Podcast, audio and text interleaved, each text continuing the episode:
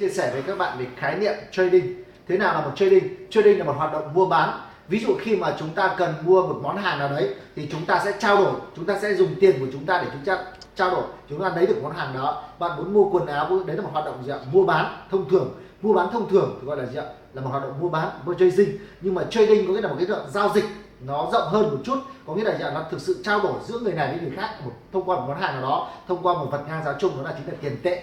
Thì uh, trong giao dịch tài chính thì trading cũng là như vậy. Có nghĩa là chúng ta sẽ mua một cái tài sản tài chính nào đấy ví dụ như là cổ phiếu ví dụ như là trái phiếu ví dụ như là chỉ số uh, S&P 500 chỉ số Dow Jones chỉ số Nasdaq hoặc là dạng những cái mặt hàng như dầu mỏ vàng à, hoặc là ngoại tệ à, forex đó tất cả được gọi là hoạt động trading. Thì tại sao lại là trading? Vì trong cái lĩnh vực trading này nó sẽ giúp cho chúng ta có thể tạo ra được một cái ừ, công việc kinh doanh mà không cần phải có quá nhiều vốn một công việc kinh doanh mà không cần phải có nhân viên một công việc kinh doanh mà không cần phải set up doanh nghiệp một công việc kinh doanh mà không cần phải marketing và bán hàng một công việc kinh doanh không cần phải có khách hàng. À, vì người mua và người bán lúc nào cũng sẵn có ở trên thị trường. Một công việc kinh doanh mà cái à, tỷ lệ đòn bẩy về tài chính rất là cao có thể lên tới một nghìn lần.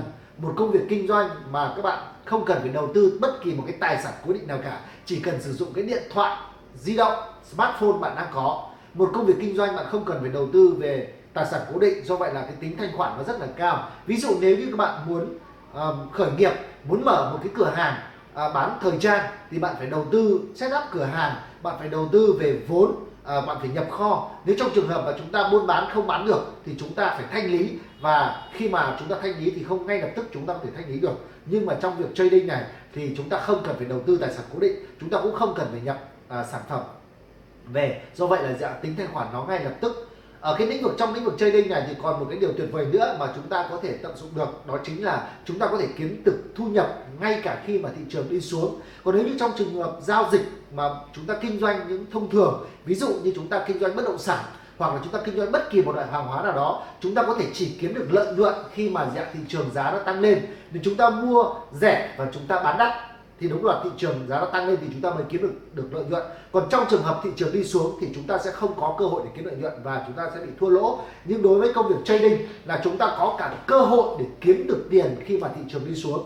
Đấy chính là dạng khái niệm về trading. Và đây là lý do tại sao hàng triệu hàng triệu người trên thế giới à, lựa chọn lĩnh vực trading như một cái khởi nghiệp.